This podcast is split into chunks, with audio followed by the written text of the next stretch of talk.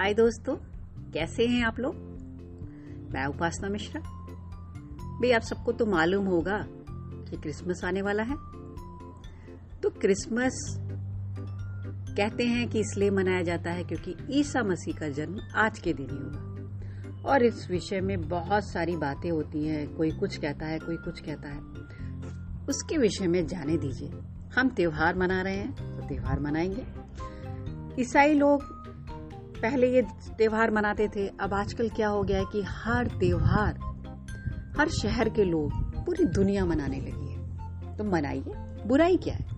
और भारत में तो वैसे भी सर्वधर्म को मानकर चलने की प्राथमिकता दी गई है तो हम लोग भी मनाते हैं। और इस दिन होता क्या है?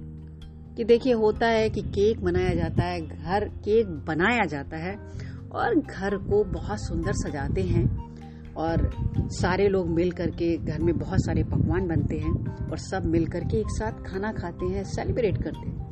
हमारे यहाँ जो त्यौहार मनाने का ये जो चलन है, वो ये है कि सारे लोगों का मिलकर एक साथ इकट्ठा होना, उस खुशी को एक दूसरे से बांटना, मिलकर खाना, पीना, नाचना, गाना, यही है उत्सव का मतलब।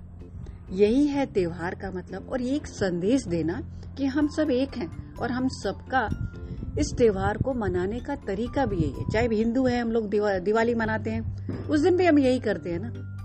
त्योहार मनाते हैं, पकवान बनाते हैं, अच्छे कपड़े पहनते हैं, वैसे ही ये क्रिसमस में भी सब कुछ किया जाता है।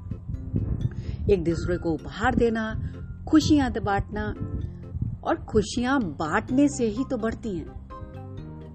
तो मनाइए क्रिसमस त्योहार और खुश हो जाइए। पूरी दुनिया मनाए मिल करके अच्छा है ना?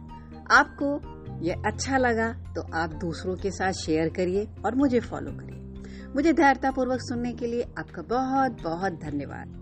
Thank you